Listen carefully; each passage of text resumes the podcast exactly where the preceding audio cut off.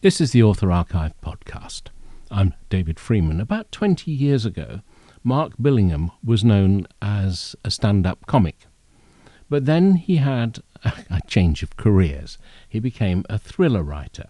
He invented Tom Thorne.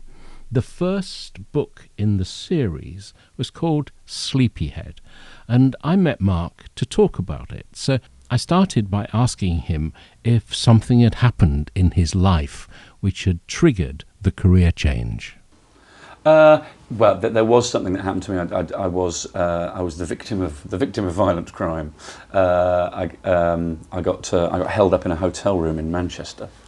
Uh, I'd uh, I'd ordered a pizza and a, and a, and a beer and stuff to have in the room, and then there was a knock on the door half an hour later, and I thought room service, and I opened it, and uh, three guys in balaclavas, and I thought, oh, room service is interesting in this hotel, and I was in there kind of bound and gagged for an hour and a half by these guys and it was a very scary kind of experience. And I just realised it was it was all about the kind of the power of fear, if you like. And I just thought that is a very potent thing.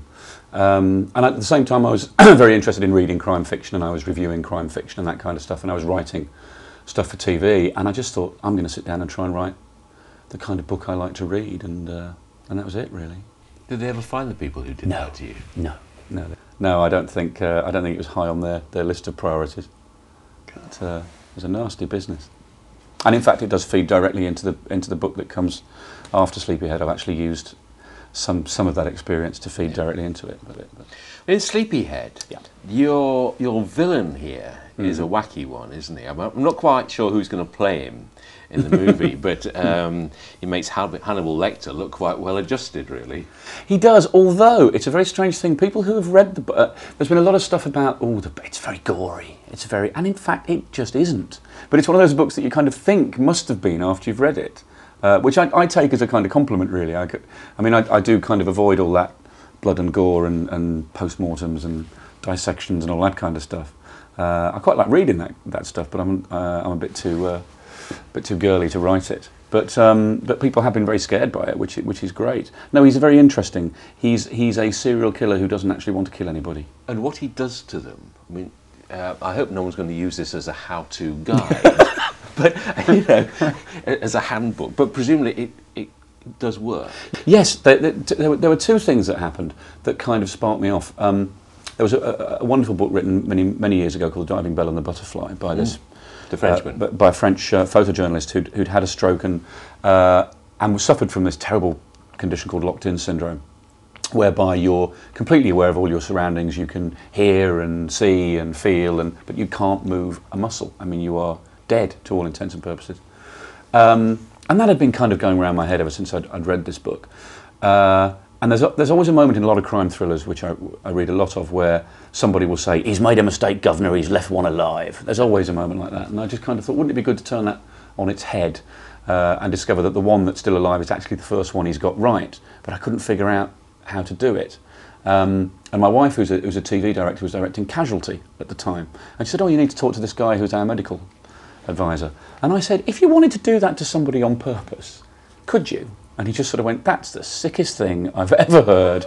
That's fantastic. And he went away and he came back and he went, Yeah, you could, but it'd be really, really difficult. You'd have to do all this bizarre manipulation of the head and the neck and all this kind of stuff. And if you got it wrong, you'd kill him. And that was a kind of ping light bulb moment when I just thought, There's a book there. Um, and it is, it is possible, but very, very difficult. You'd need, you'd need expert medical training. So, how much are you prepared to divulge uh, of your villain? Then, how come he he is able to do it? Well, that I can't exactly divulge that. That's always the problem with when we're talking about crime Okay. fiction. Uh, What what can you tell us? Is he a young man? uh, I can't say that either. Okay, you can't say that. Do his skills run in the family? There's so much you can't say. Okay, all right. Well, that one went well. Uh, how about then? Have you actually met people with locked-in syndrome? Been? No, no. I, I uh, the uh, the internet is a wonderful thing. Um, what, what, uh, and if you if you trawl through the internet, what you what you will discover about people who it's not a, it's not a it's not necessarily a terminal condition, locked in syndrome. It is something that you can recover from to a degree, but you're always going to be um, dependent on on medical science and money to a degree because you need all these fantastic, you know, eye wheelchairs that you can control by a blink of the eye and all that kind of stuff.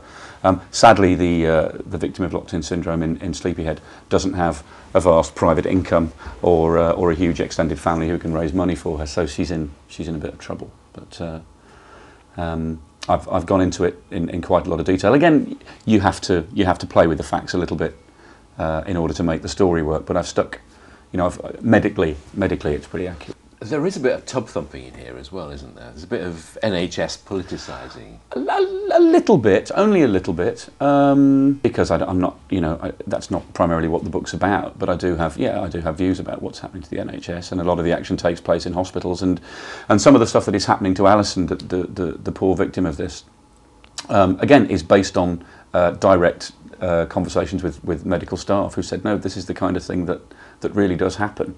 You know, we don't have this, the money to, to have this medical equipment. Uh, and and I've, I have made a point of, of saying in the book that uh, the, stuff, the stuff in there is not, is not meant to reflect badly on doctors or nurses uh, in any of the hospitals mentioned, but on, you know, on the lack of funding. So we can't talk about um, the villain, but the he's killer. good. The, the killer, yeah. So I, I, picked this up in the bookshop. How do you describe it to me? Um, it's a. I, I, I have no problem with anybody describing it as a thriller. Uh, I know people can get very, very uh, prissy about that and go, no, it's a, it's a crime novel or it's a. Uh, I, I remember I remember ages and ages ago, my agent when she said I'm trying, you know, when she was trying to sell the book, said, do you mind if I describe it as? A, I said you can describe it as a cookery book if you think people are going to buy it. Um, but yeah, it's a thriller. It's a crime novel. It's it's a dark novel. It's not a cosy crime novel. Um, the central character is, is, is by no means uh, somebody who always gets things right. My hero, uh, Detective Inspector Tom Thorne, he doesn't always get things right, he makes mistakes.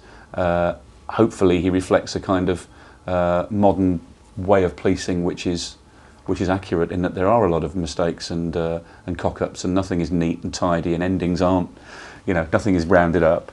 Uh, it's difficult because when you write when you when you write for America for the American market, you quite often have to tie up those loose ends because they go, please, could you add another chapter on the end here because you know the residents of you know Illinois won't you know will want to know that you know you do have to do that kind of thing occasionally. But as a fan of this sort of genre, mm. then who would you like to be compared with? Who do you enjoy? Oh gosh. Um, yeah, in the, in this country, clearly, I think the kind of the, the king and queen of, of crime fiction are probably Ian Rankin and Val McDermid. Either of those, um, I, I, adore. Um, most most of the crime fiction I read is American. Um, American writers like George Pelecanos, Dennis Lehane, um, James Lee Burke, Michael Connelly. I, I adore those guys. So. Any of those? Well, well uh, I thought there was a there's just a little whiff of Ian Rankin about this. Well, I mean, you you know, he is he, he has established this incredible kind of body of work in terms of in terms of you know the police procedural in this country, and he's taken it. I mean, I think he's taken it into the next century. Uh, you know, he was one of the first people because he started writing so young. He was one of the first writers that kind of went, no, I, you know, I don't want my crime fiction to be cosy and to be, you know, because that just isn't the way of the world. Uh, you know, the the bad guys uh, the bad guys, A, aren't always, you know, it was the, it was the working class bloke that did it, madam, and uh, we've locked him away and done him up good now, and everything will be all right. You know, it's not, it, the world just isn't like that, and Ian was one of the first people that kind of uh, wrote and reflected that. Sleepyhead is the first from Mark Billingham. It's a triumph. Thank you very Thank much. You. This is the Author Archive podcast. I'm David Freeman, talking there to Mark Billingham, and that conversation was recorded 20 years ago.